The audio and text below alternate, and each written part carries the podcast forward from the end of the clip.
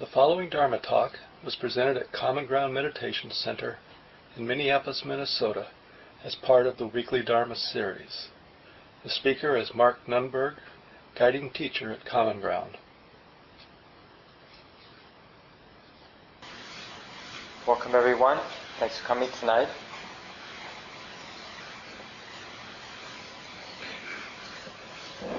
So, those of you who've been coming for the last few weeks uh, know we've been looking at this theme of equanimity. And uh, it's such an important attitude, both in terms of being a means to developing insight or a means to happiness, but also it's a good, as good as any definition of happiness. You know, equanimity doesn't sound as exciting as, you know, joy or ecstasy.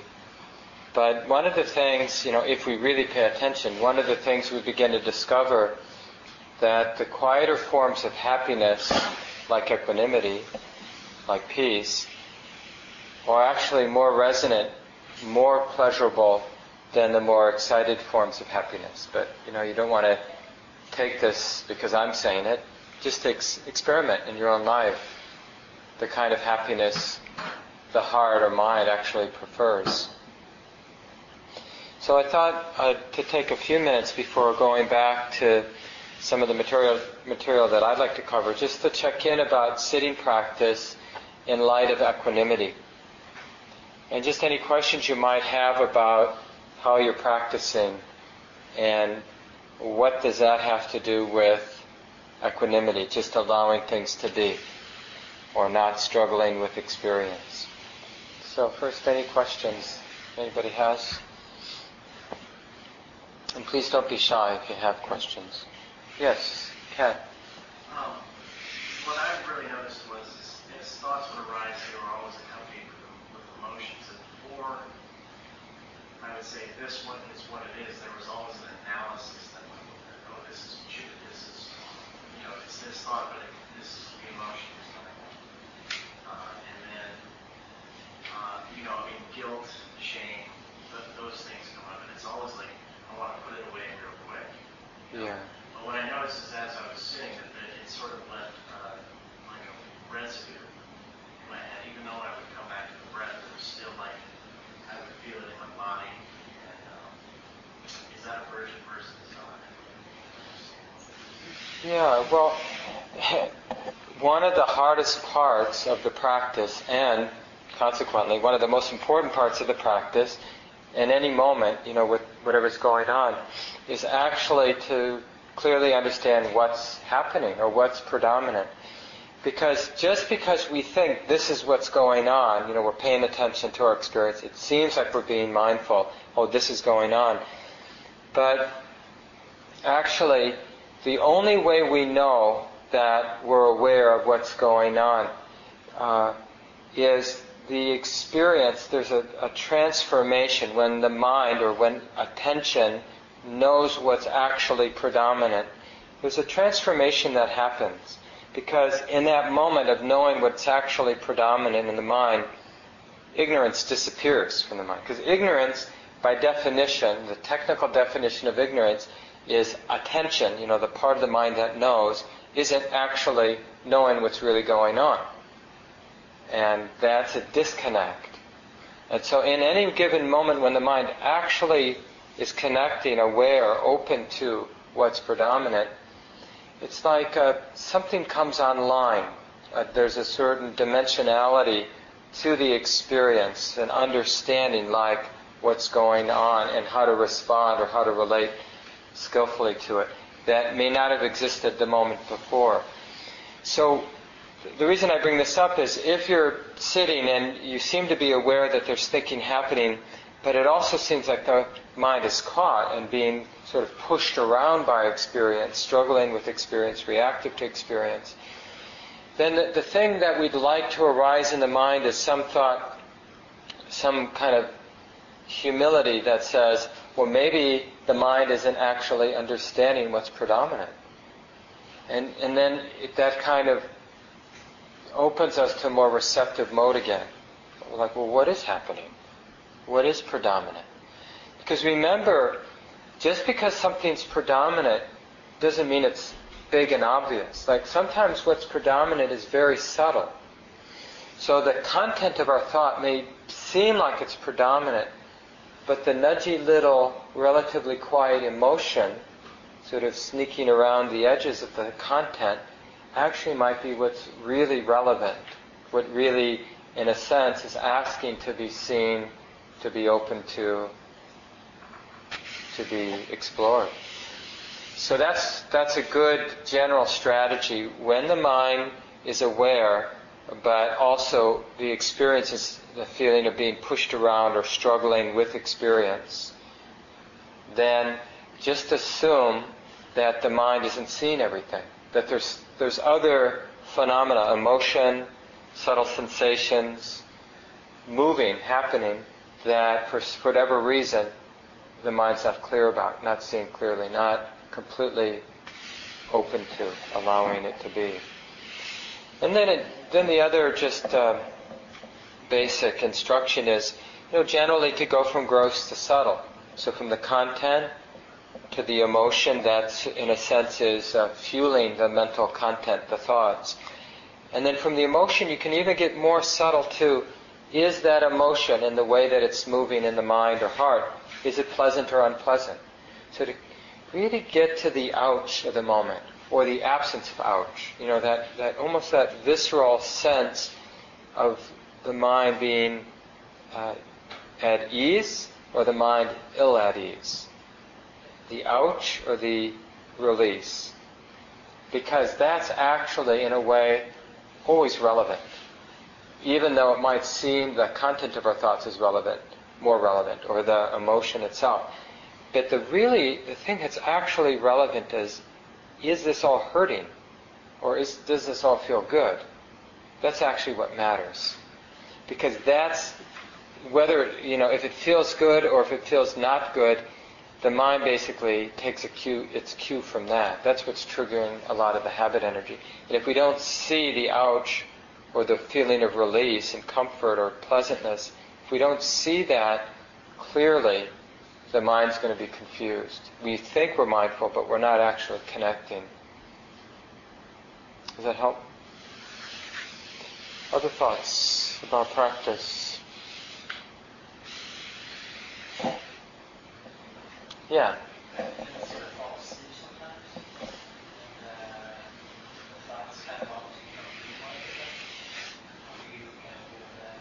Yeah.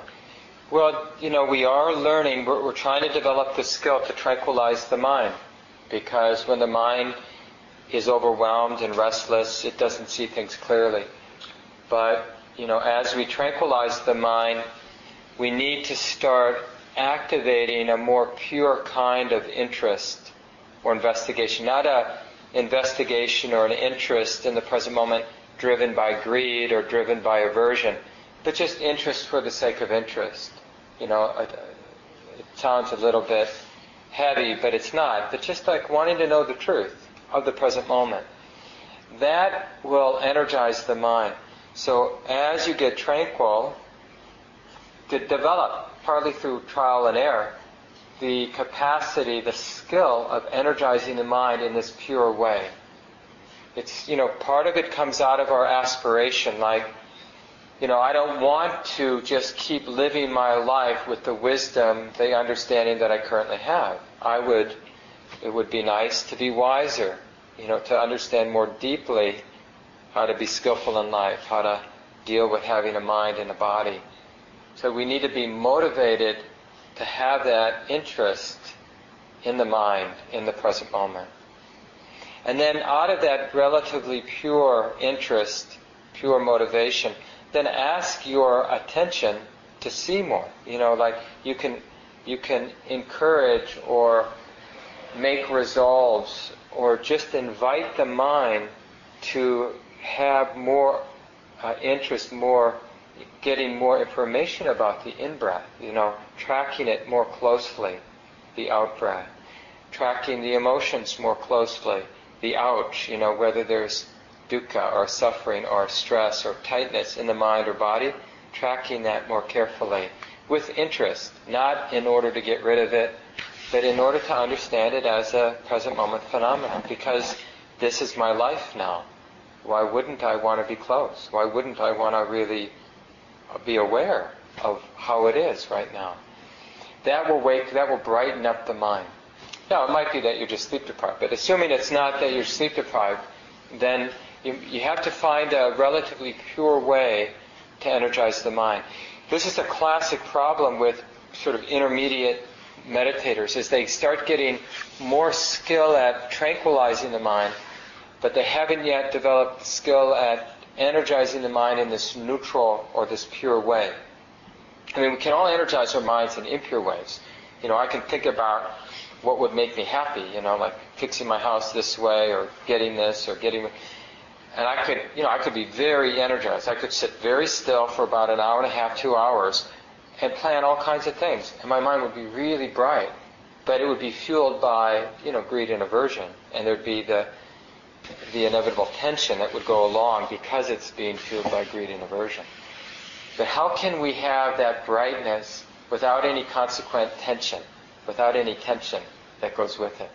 Just a pure interest, desire to know the truth of how it is. Yeah, and it's a kind of joy, that, that kind of interest.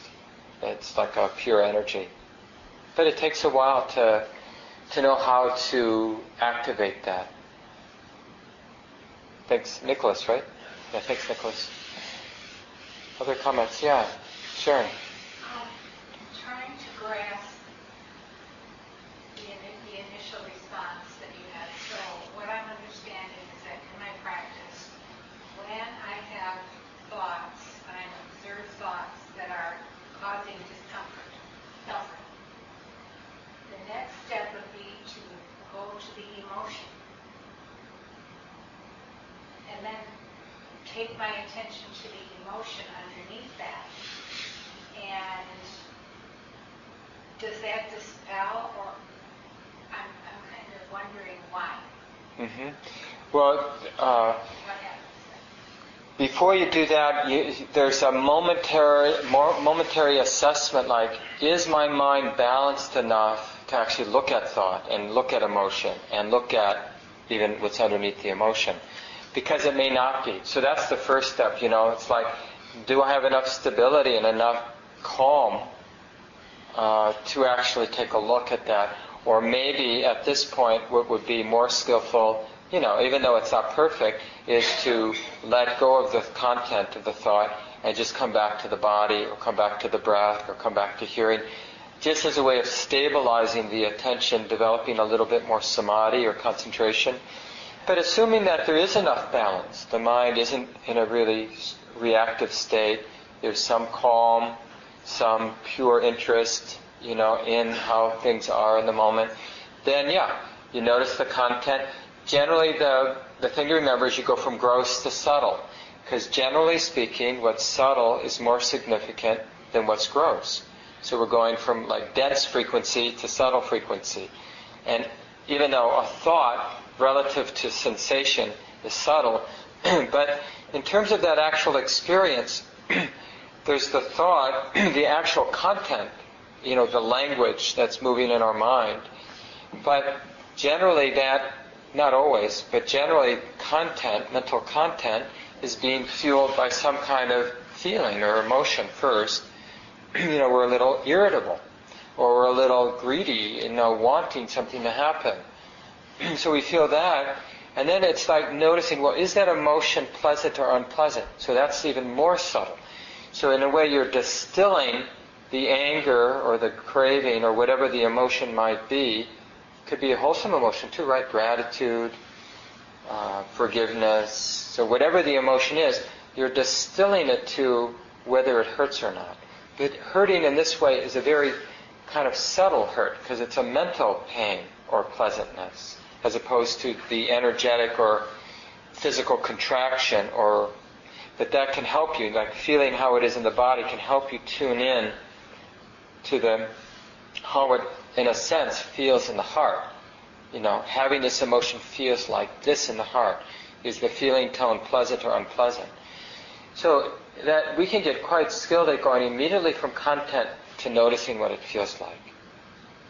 And then if we can relate in an honest, uh, wise way to the feeling, then the whole thing can dissipate very quickly. But we're not doing it to make it dissipate, we're doing it to understand what's going on. And in a way, it's like understanding things deeply is like the, digesting them without a trace. You know, it's like no poop. Just gets consumed. And, and then we're on to the next moment.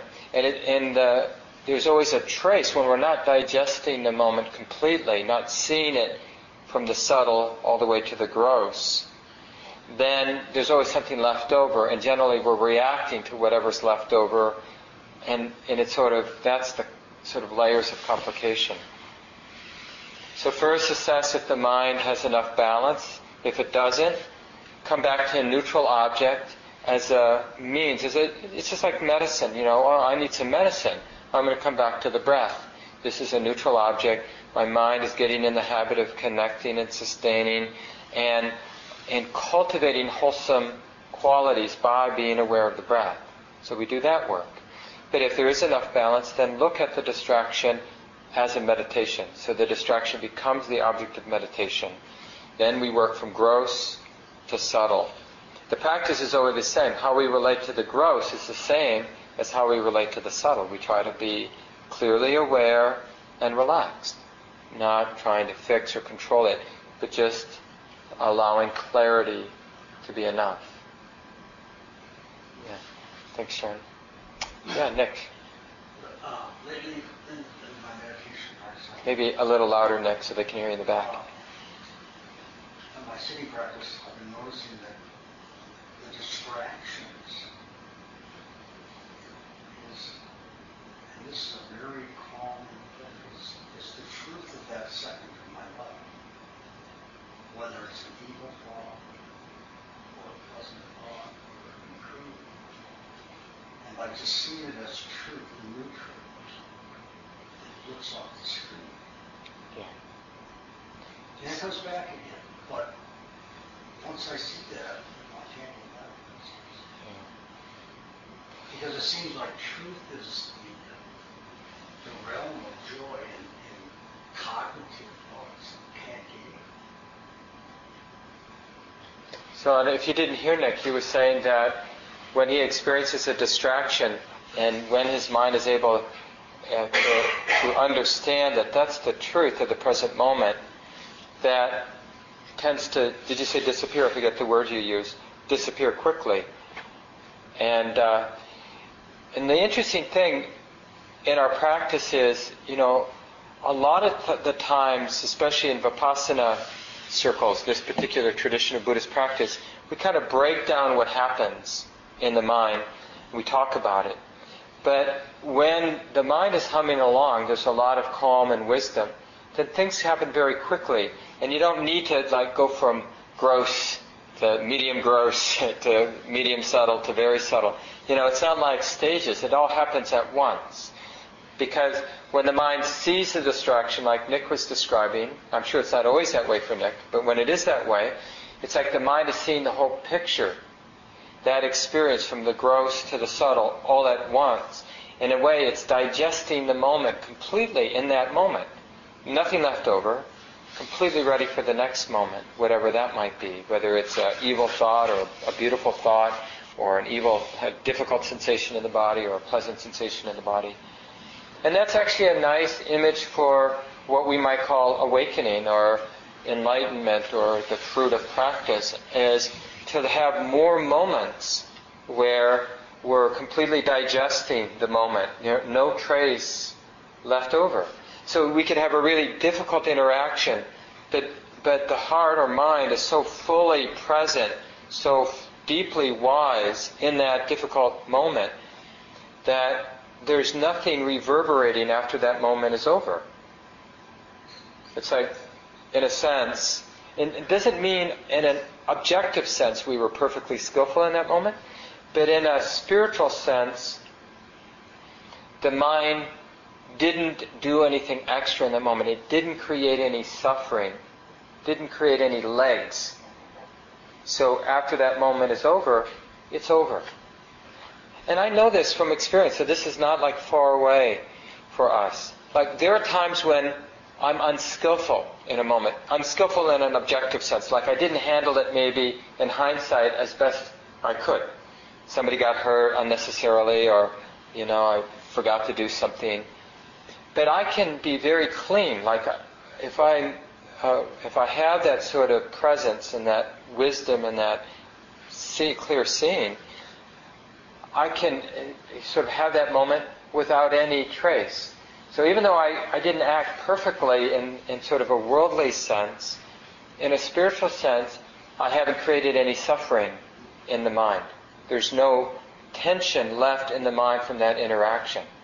And so I might, you know, in a worldly, from a worldly perspective, it might be appropriate for me to go and ask forgiveness or to go back and fix something, or, but it wouldn't be done out of, it wouldn't be uh, suffering. It would be just the next thing to do. Just like if there isn't anything to do, the next thing to do would be to do something else. And this is a really beautiful image for the fruit of our practice because we'll start noticing little moments like this already. So instead of having an idealistic notion that someday, now we're a stupid, suffering human being, but someday we'll be, you know, a deeply wise, non-suffering human being, we can see that, you know, some moments I'm a stupid, suffering human being, you know, and other moments I'm a wise, non-suffering human being. And just kind of appreciate that dynamic and not having to sort of pigeonhole ourselves like, I'm ignorant, I'm wise. You know, no. Some moments there's ignorance. You know, this the expression of this mind and body is, you know, by ignorant I mean it's creating suffering for itself and probably others. And in other moments, it's not. And just to be aware of that, it really takes the self out of this whole process of awakening. Otherwise, it can become just another ego trip, you know, trying to become awake or free or something like that. Any last uh, questions about practice that come to mind? So let's take a little time to look back at equanimity. Um, you know, there are a lot of beautiful expressions of equanimity. But one that we've been working on that I find really helpful, and I, I went through last week and I want to review and then kind of expand it a little this week, it's just a, two different approaches to happiness. And um, this is just good to hear over and over again. I find it useful at least. And also then to, to bring it up in your life and to reflect on these two kinds of happiness, happinesses. So one kind of happiness, and the Buddha completely owned that there is happiness in experience. You know, I had a nice bowl of organic chocolate chip, mint chocolate chip ice cream today you know, with a banana in it. And it felt like, you know, it was pleasant. And it, it even felt pleasant after I finished, you know, just sort of sitting there in my ever enlarging belly. so, you know, and it's, it was pleasant walking early this morning before it got hot. And there are a lot of pleasant experiences in my day today. I had a nice lunch with a good friend. I had a nice bowl of Vietnamese noodle soup you know, so there's a lot of pleasant things that happen in our life. What the Buddha teaches in no way denies the pleasantness of sense experience, including the sense experience of having pleasant ideas, like all beings are doing the best they can. That's a pleasant thought, actually, to have that thought in the mind. But all of these things are limited. All of these sense experiences are limited. And last week I talked about what limits all experience, all sense experience. It's limited by the truth of change. It's limited by any, in any way that we try to grasp or identify with our sense experiences. That trying to hold on to the experience, trying to identify with it or make it ours, is itself stressful. Like, it's one thing to have a nice house, but as soon as I, in my mind, start thinking about that house being mine, there's tension. You know, like my wife's in the room now. If if I happen, if when I'm kind of gazing out there, if I look at her, you know, and I and my mind congeals says, ah, my wife. Even something as simple as that is tension. So this is the truth of any sense experience we identify with, we suffer, even if it's subtle. So like you might be feeling, boy, this is just a great practice, and I really appreciate the center, and I appreciate this this ancient tradition of, of Buddhist practice. But if the mind identifies like, oh, well, I'm I'm really somebody who's committed to this, then all of a sudden there's tension. But the first part of it, you know, just the appreciation or the gratitude, well, that's just that's really pleasant in the mind. But the identification with the tradition my Buddhist practice, you know, that is suffering. So that's the second thing we begin to see about all sense experience is that any identification ruins it. It spoils it. It's not the sense experience itself that's bad. It's what the mind tends to do. Doesn't have to, but tends to do with sense experience. So it's ephemeral. All sense experience, whatever it is, has the characteristic of coming and going. It changes. It's always in flux. Nothing is fixed in terms of sense experience. If we grasp it, it hurts. And the third and more subtle truth about sense experience is we can't actually find a, a center to it. It can't actually be held in any way. It's related to the impermanence, but it's it goes a little deeper. It's like a, the thought that came to my mind is like if you take objects like, you know, I mentioned my house or our land, let's say you own land or a car, anything. You know, conventionally we say, well, it's mine. I own this. It belongs to me. But, you know, it's like that's just an idea we have. Last night somebody broke into one of our cars. Luckily they didn't ruin it, but they did take some things. And, uh, you know, we, we feel violated because, well, it's our car. You know, somebody went into our car. But that's just an idea we have, you know, that it's our car. I know it's a really strong idea. but isn't it interesting? I mean, we have, we, we, uh, this idea, you know, like land and car and this life. But what is it that's ours? You know, we're, it, we're kind of putting a center like to the car, to the land, or to ourself. Creating something, it's called a concept. A concept we can grasp. Life really isn't graspable in that way. It's like in order for me to grasp my plot of land and the house that's on it, I have to conceptualize it in my mind. You know, even if I build a big fence, it doesn't, it's not really grasping that land. You know, I mean, I know in a kind of conventional sense it keeps people out, but it in no way makes it mine. No matter how big the fence is, no matter how sophisticated the security system is, it doesn't really make it mine. The only thing that makes it mine is my thought that it's mine, and any you know way that I can make you think that, so it makes my thought that it's mine seem more permanent because you guys agree with me. Yeah, that's your land you see what I mean?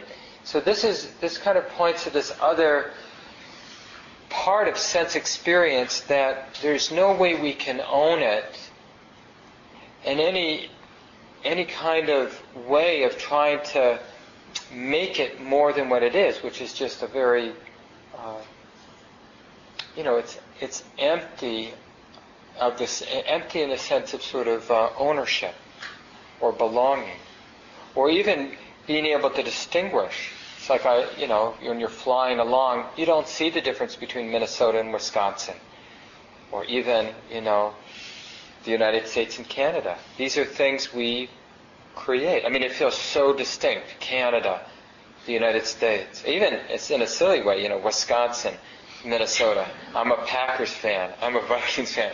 You know, isn't it so funny how we do this? And it becomes our reality, you know. I live in St. Paul. I live in Minneapolis, you know. I practice out of a Vipassana meditation center. I go to a Zen center, you know. We create all these boundaries and they are real to the degree that our mind makes them real. But as soon as we go beyond or loosen that uh, that sort of repetition of the concept, the whole world opens up in a way. In a centralist way is really this experience. So it's absolutely okay to seek happiness in sense experience. But as we do that, we have to understand that we're going to always find change, we're going to always find that grasping is unpleasant, any identification is unpleasant, and that there's really ultimately nothing there that can that is meaningful for self. So this is a limited kind of happiness. So we should appreciate it in that light. That's what the Buddha would suggest probably. Not to be afraid of pleasant experience or beautiful experience, just to appreciate it for what it is, this momentary experience. Like when you have a really lovely uh, interaction with your lover, your partner, good friend, then just to really appreciate that lovely interaction in that moment. But not to be defining it like, oh yeah, this is how it's going to be, this relationship. And then, so the first part of our spiritual practice is recognizing that sense experience isn't to be feared. You know, we don't want to become an extreme ascetic thinking that the life of sense experience is dangerous, but we don't want to be someone just assuming that this is the ticket to happiness. So this is the middle way. When we practice the middle way, then we open up to another kind of happiness, which is the happiness of a mind that isn't clinging to sense experience. So when we have a healthy, wise relationship to sense experience, we're not afraid of pleasant, we're not afraid of unpleasant. We're, in a sense, happily relating, dealing with whatever arises in our life experience. Okay, now it's like this for us. Now it's like this. Now it's like this. And when it's pleasant, completely appreciating, being grateful for when it's pleasant. And when it's difficult, completely welcoming and understanding that in this moment, it can't be other than this way now. This is how it is now. And just if there's something we can do about the unpleasantness, we do it. And if there's nothing we can do about it, well, then there's nothing we can do about it. But in either way, getting tight because our life is difficult in a moment, that tightness doesn't help. What helps is to be relaxed, and in that acceptance, then we'll see, well, if there's something to do, then do it in a relaxed way. And if there's nothing to do, well, then there's nothing to do. And we just continue on. The more we practice and live in that way, the more something begins to dawn on the mind. And this is the deeper expression of equanimity. It's really the equanimity that arises with wisdom the more the mind begins to integrate what it's learning in dealing with sense experience, the pleasant and the unpleasant, getting more skillful at not holding on to the pleasant, not pushing away the unpleasant, but just taking things that arise and dealing with them skillfully, responding skillfully in a relaxed, wise way. And then what dawns in the mind is um, uh, a kind of the, it generalizes the experiences, the understanding that it's having in different situations in, in its life. It's generalizing it to a more profound and consistent or complete letting go. Uh, sort of non-grasping, non-clinging, non-identifying, non-attaching just becomes, in a sense, more and more of the habit of the mind. So when we see, when we hear, when we think, when we have physical sensations, we don't take any of that personally, or we begin to take it less and less personally. And it's like a kind of inner Teflon. It's not an indifference, like we don't, because that would be more like we want to control our experience by not caring. It's sort of using aversion to avoid getting hurt. Well, we've probably most of us have learned that that doesn't work you know, closing our heart and mind to life in order to avoid getting hurt just makes us feel dead and depressed. So that's not the path. The path is to allow the natural sensitivity. You know, as a creature, we are naturally sensitive. So we don't want to deny that sensitivity. We want to actually open it up, free it up. But we want to realize uh, this possibility and then to cultivate this possibility of not clinging. It's like a free fall, this non clinging. You know, one of the manifestations as, a, as I was thinking about this today, it's like just to begin to notice, and I, I, bet this is already happening in some places in your life, and probably definitely not happening in other places in our lives, where, you know, like some places in our lives, we've really learned not to tell ourselves stories. Like maybe you have a particular relationship with someone that in the past was really difficult and would be the cause for a lot of shame or humiliation to come up. You know, person would make you feel bad about yourself. And then you tell yourself stories. You know, I'm no good. You know, I'll never be as good as this other person. Or maybe when you come, become a little bit more wise, you start to blame the other person. I'm fine. This person's just a jerk. You know. You know that, that's you know that's also stressful. That maybe ultimately we can get to a place in that that particular relationship where the person does what he or she does. You know, maybe they they act inappropriately. You know, they're judging or being really critical. But we don't have to tell ourselves a story about it.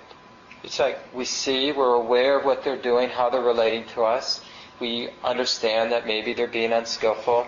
We might even feel, you know, those old buttons that used to get pushed. We still feel the, those buttons in us. But we don't, and then we feel the pain because those buttons are getting pushed. But we don't tell ourselves any stories about the pain. So that's like uh, going back to what I was saying earlier. There's no trace. You know, so we leave that interaction, and we're not like all these stories aren't going on in the mind.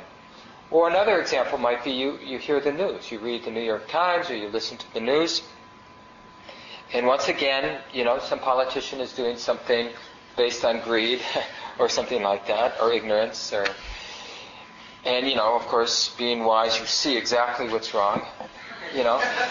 And our habit is, of course, to tell ourselves stories, you know, like politicians shouldn't be trusted, we should throw the lot out, or whatever. You might think, or these politicians are good and those politicians are bad, or something like that. And you know, we can tell ourselves a lot of stories. And generally, if you're like me, these stories are very unpleasant to have going on in our mind. It just, you know, we get tied up into knots about good and bad and things like that.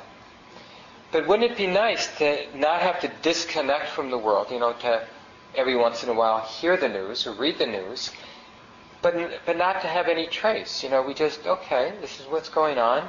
Not to be surprised by what people do or surprised by how the news is reported, but just to, to learn what we can learn and not to feel compelled because of our habit energy to keep talking to ourselves about it in a way that ties the mind up into knots, ties the heart up into knots. This is an expression of equanimity, not to have to keep telling ourselves stories. You know, and that that quietness, you know, we often hear about stillness, quietness, spaciousness. You know, we use these words a lot to describe what the practice is about, what the practice leads to. But it's not a stillness or quietness that comes from suppression or repression. You know, like, I mean, maybe to a little degree we do that. Like we'll go on a retreat where there's not a lot of media, where there's not a lot of talking, where there's not a lot going on, or we come and we sit and meditate in a quiet place.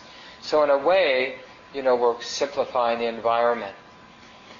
But the path, the direction of the path is leading in the direction where we're not dependent on having a quiet meditation center or having a quiet Buddhist retreat to go to or having, you know, living Victoria, a longtime community member, is moving to the mountains of Colorado. We're all going to go visit you, Victoria. but, you know, and as nice as it is to have a beautiful, quiet place to go to, we don't, it, it, what isn't beautiful is to need it, right? It's nice to have the quiet cabin on the perfect lake, you know, or North Shore, right? But to need that, that doesn't feel good. To be dependent on that, you know, it's nice to have a good friend, but it doesn't feel ni- nice to be dependent on a good friend. It's nice to have health, but if we're dependent on being healthy, then there's tension that we'd be better off not having. Because whatever we have, of course, could be taken away. It isn't permanent, it's a temporary phenomenon.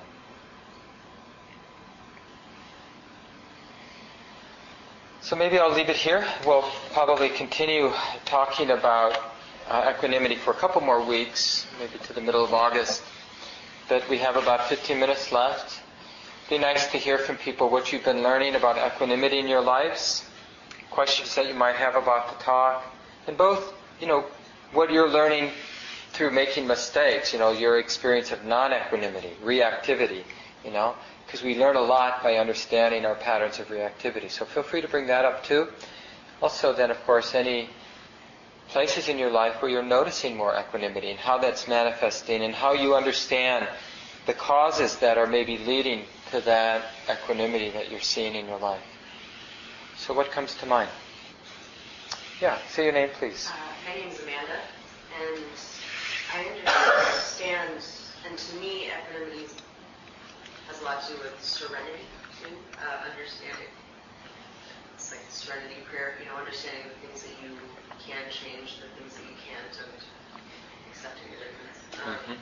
But what one of the things you were just talking about, when you were talking about the politics, what is the difference between being accepting of how things are and not being proactive?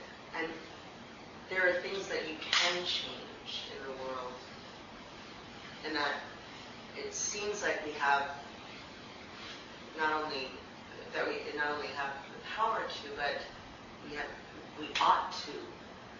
So that balance of you know being able to be serene or sit back, but also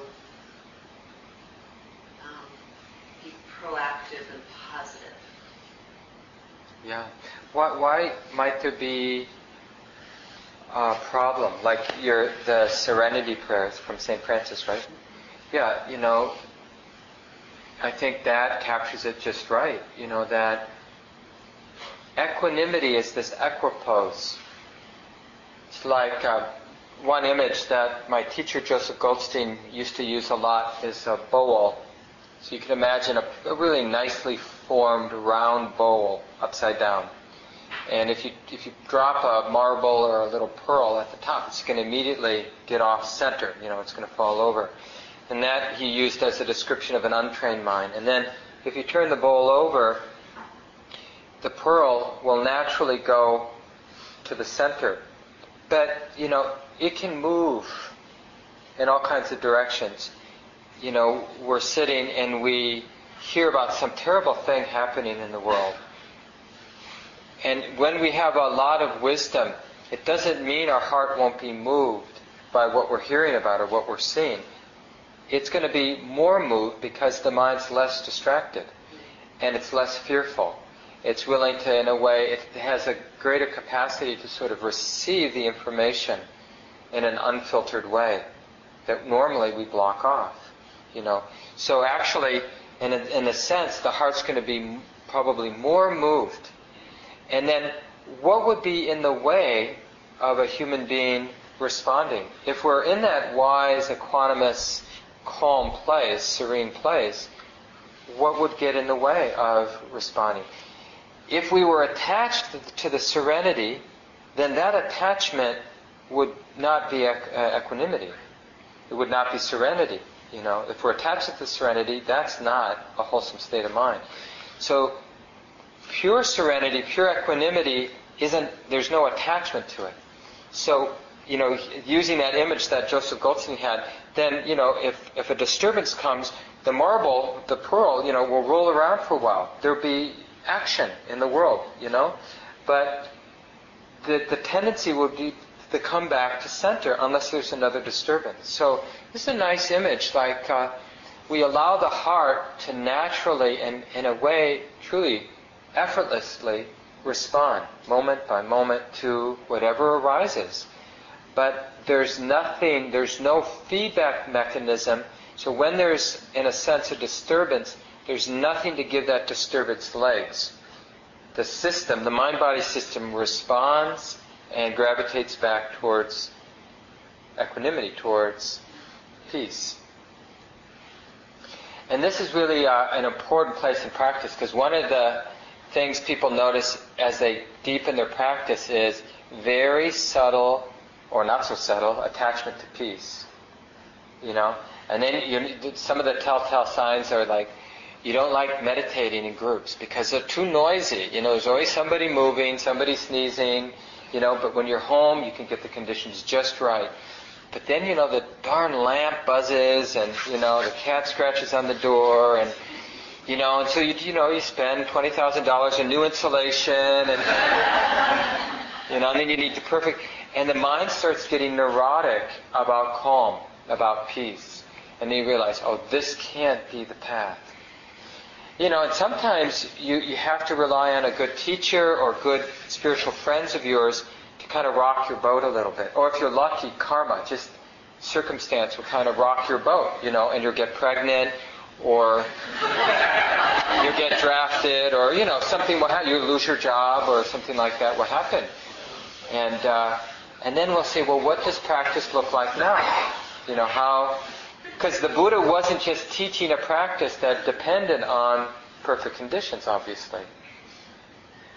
You know, and the way they, the, the monks and nuns practiced at the time of the Buddha, of course, they were just wandering through the woods, you know, and they were dealing with creepy crawlers and mosquitoes and all kinds of, you know, irritating things, you know, and people who didn't know who they were and weren't happy to see them, and other people who were like gaga over them and probably creating a disturbance that way, and, and everything in between. So we have to be on the lookout. We get a little bit attached to the calm and to the serenity. And, it, and so being part of the world, sometimes our world means like just being part of our family and kids and being part of a spiritual organization. I mean, at any level will do, basically. You can take on the global issues, you can take on community issues, you can just take on the dynamic at your home. And there's a lot there for all of us. Yeah, thanks. I forgot your name already. Amanda. Amanda. Thanks, Amanda. Other thoughts people have? Yeah. And your name again? Uh, my name is Charlie, Charlie. and I've been working uh, with this equanimity for a few weeks. And uh, one of the first things that I noticed come up was uh, this fear that if I didn't grasp for something, uh, what I need? Yeah. And, and it's really been a recurrent uh, thing that I'm, I'm noticing, and when I'm experiencing that directly, uh, there's this really interesting sensation that I would uh, to uh, getting up on a water seat or something. You know, like all of a sudden it's, hey, wait a minute, this is different. uh, and, and my experience with these things that I've been repeatedly grasping after, you know, just in, in this point in my life is uh, changing a lot, uh, fairly dramatically over the last few weeks.